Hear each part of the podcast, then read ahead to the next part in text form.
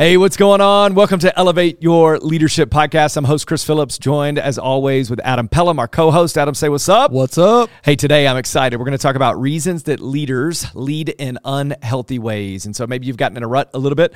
Uh, maybe some of these reasons are why you're in a rut and leading in unhealthy ways. So I hope you'll tune in to part one of our How We Can Be Healthy Leaders episode number seven. Yeah.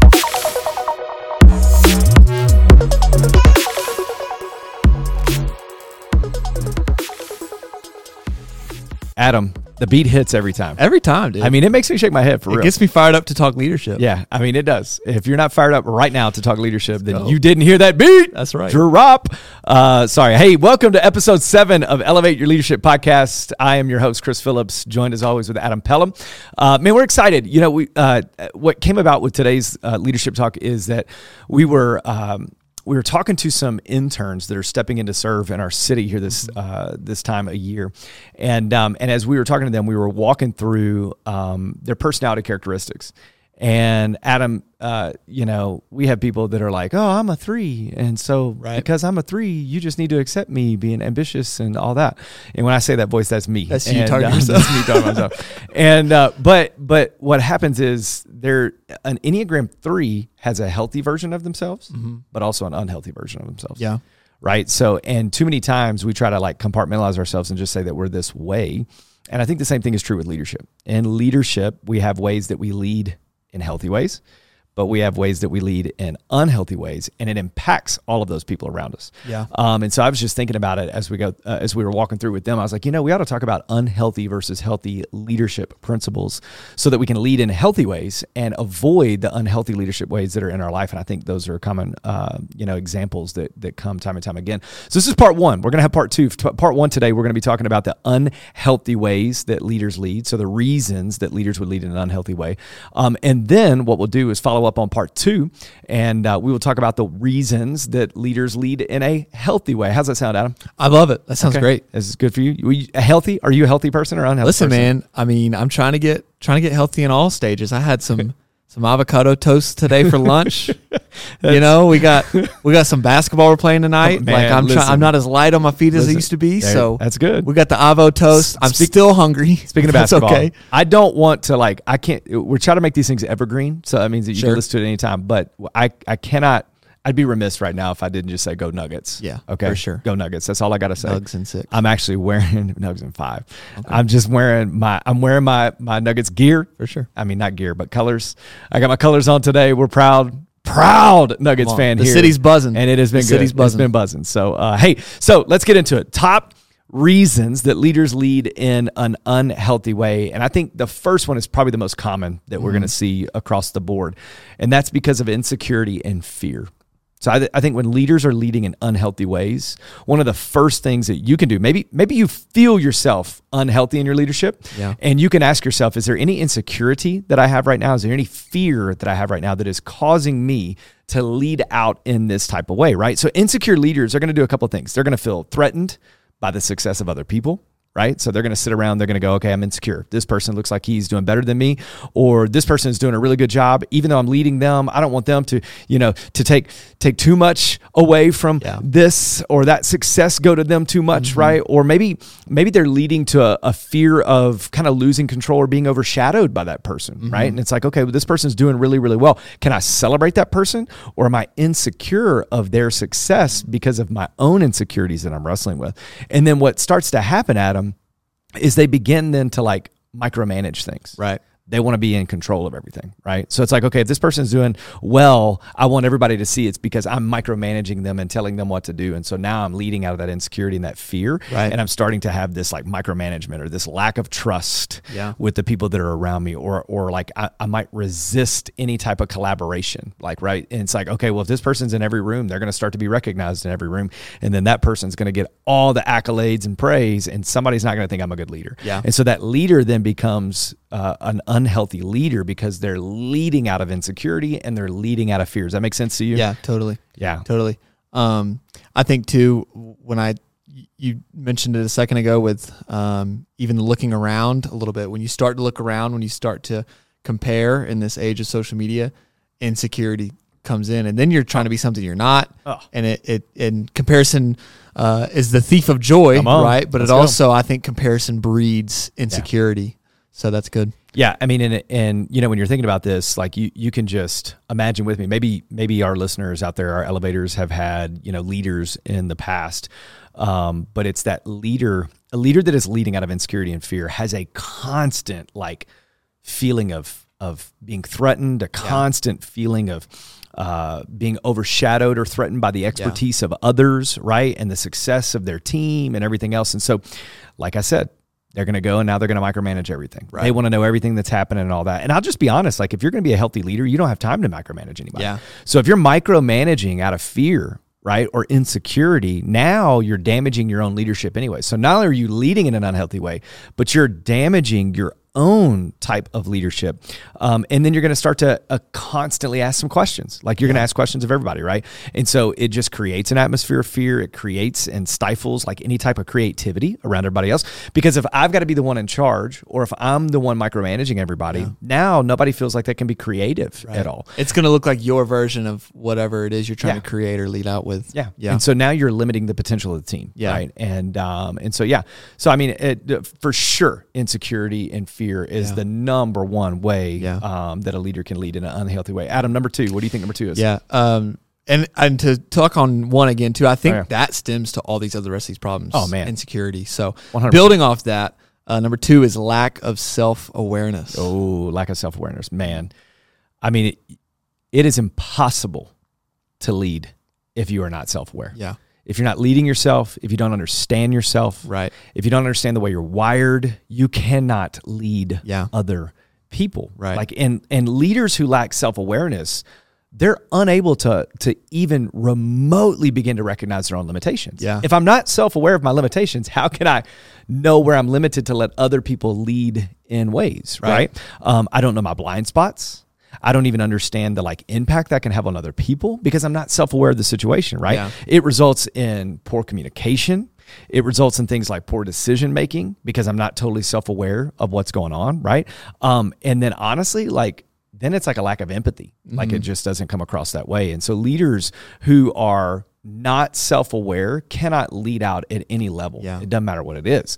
Um, any any examples of uh, a leader that would have uh, a lack of self awareness or anything like that that you can think of in your mind of what would happen with that team? Yeah, I think it's um it's like you said to to begin with it is the minute you start to recognize your own limitations, if you really want your organization, your ministry, whatever it is, plug and play that you're leading out with, if you really want it to grow, you're going to know your limitations. I think um, that's in that's even in shout out John Maxwell, right? The self-aware leader. He talks about that, like Yeah. knowing your limitations advances the mission to where other people can pick up the slack because Yeah. there's there's a there's a give and a take in, in leadership with that, and so uh, you have to know your limitations. Yeah, you know, and and I think the truth behind this is this doesn't even mean you're like a bad leader. You're just Right. in an unhealthy way, right? Right. Because like um you take I was joking about enneagrams a minute ago, but take like an enneagram eight that typically is going to bulldoze people, you know, and kind of create avenues to like blow up stuff.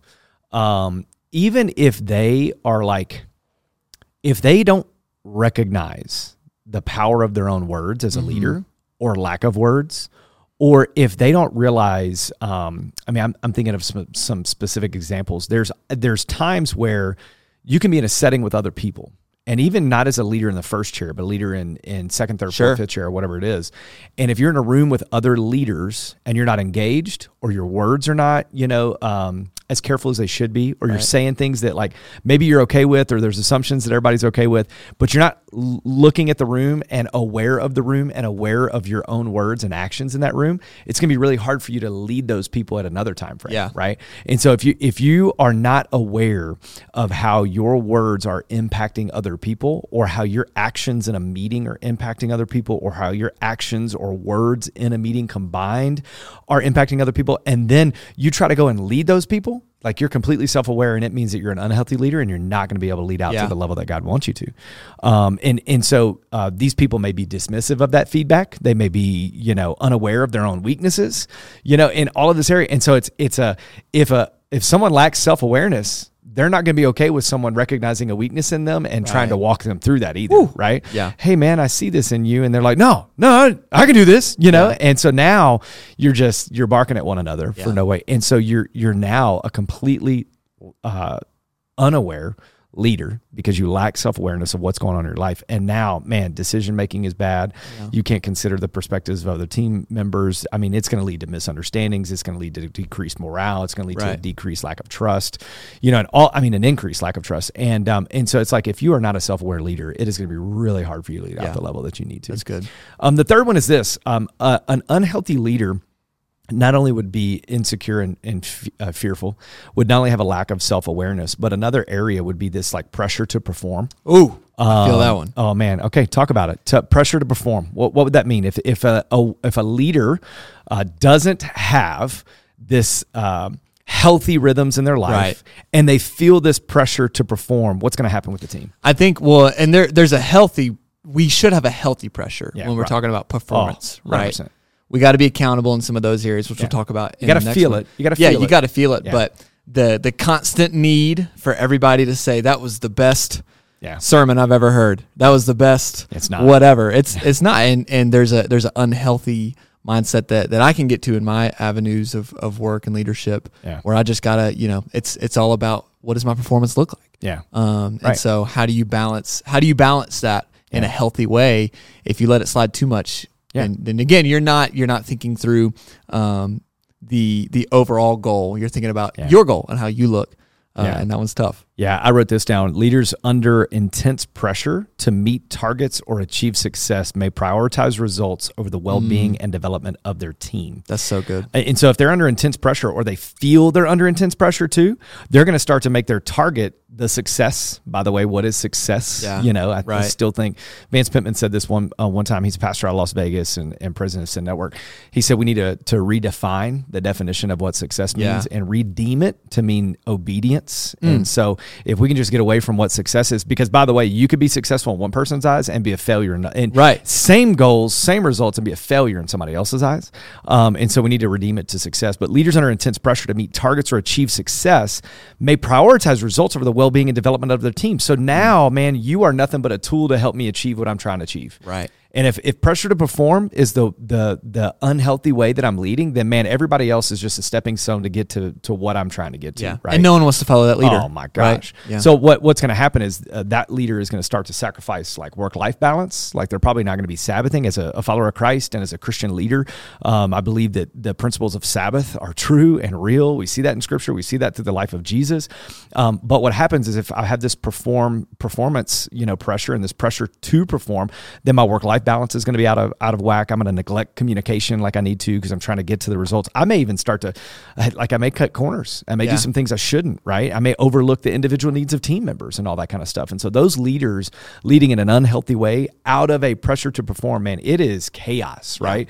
So I mean, you you can think about um, in your mind that leader who like relentlessly pushes the team to meet like unrealistic targets and expectations. Mm-hmm. And and we're going to talk about this in the healthy component. I mean, like I think anybody that knows me well enough knows that like I love succeeding and Sure. goals and accomplishments, like and achievements and those types of things. But I always say, hey, we're going to strive for this. The results are the Lord's. The effort is mine. That's good. So the effort to be there can be there, right? But the results are the Lord's. Yeah. But if I have a pressure to perform, then I'm thinking that the effort and the results are mine. Yeah. Right. And so, from a Christian worldview, I just say push as hard as we can. The results are the Lord's. Let's get there and let's give that to the Lord, whatever happens. We just don't want to be caught going, you know, I w- I think I could have given a little bit more in this area. Yeah. But a leader that has a pressure to perform is leading in an unhealthy way. And so, like I said, they're going to neglect a lot of things to get to that success in there. For sure. Fourth thing is this uh, there's also uh, uh, an unhealthy leader that lacks accountability. Mm. There's just a lack of accountability. Um, this means like leaders avoid accountability. Yeah. It means that they don't have an accountability, you know, structure set up in their lives. Um, and what they're going to do with that, because there's not the accountability, now I can blame other people for failures. I can blame other people for the things that go wrong. I can blame other people or make excuses or even deflect responsibility, right?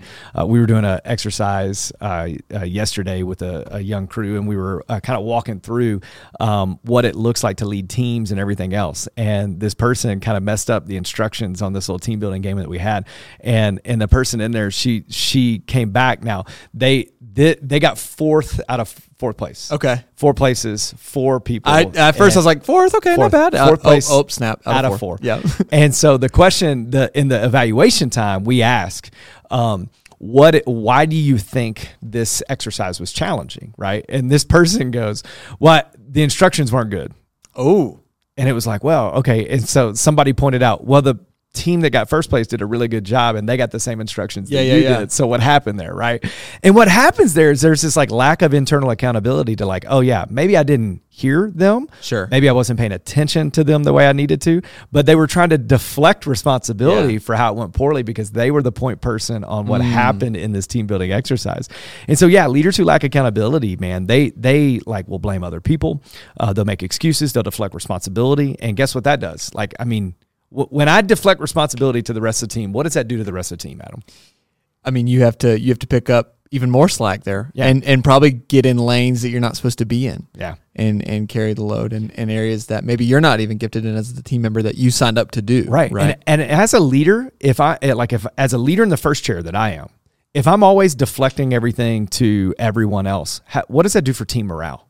oh, it's not even there. Yeah. There is no team. Yeah. It's solo. It's Yeah. done. And Right. and so I may be able to deflect it and I may feel better about myself. Right. Because I'm an unhealthy leader and I'm trying to deflect Right. all of this accountability and responsibility. Yeah. But at the end of the day, I'm crushing my team. Because Yeah. now all they think is like, hey, no matter what happens, he's going to get all the praise if it goes well, and we're going to get all the blame if it goes bad. Yeah. There is zero team morale there. So there's no growth atmosphere. There's no development atmosphere. There's no improvement atmosphere. Man, this crushes a team. Oh, yeah. When there is a lack of accountability for the leader to say, you know what, this is on me. Mm-hmm. And and I don't, you know, I don't do this the best by any means, but I think one of the things I ultimately do is even if something goes wrong and it wasn't me that ultimately was the point person Yeah. and that way that when it went- when it went wrong, I usually say I could have been clearer in my expectations. Yeah. I should have followed through in this way. This is on me because I'm I'm the one in charge, Yeah. right? That's leading in a healthy way, Yeah. right? Yeah. And we'll talk And- about that next time. And I think uh, even too, like thinking through accountability.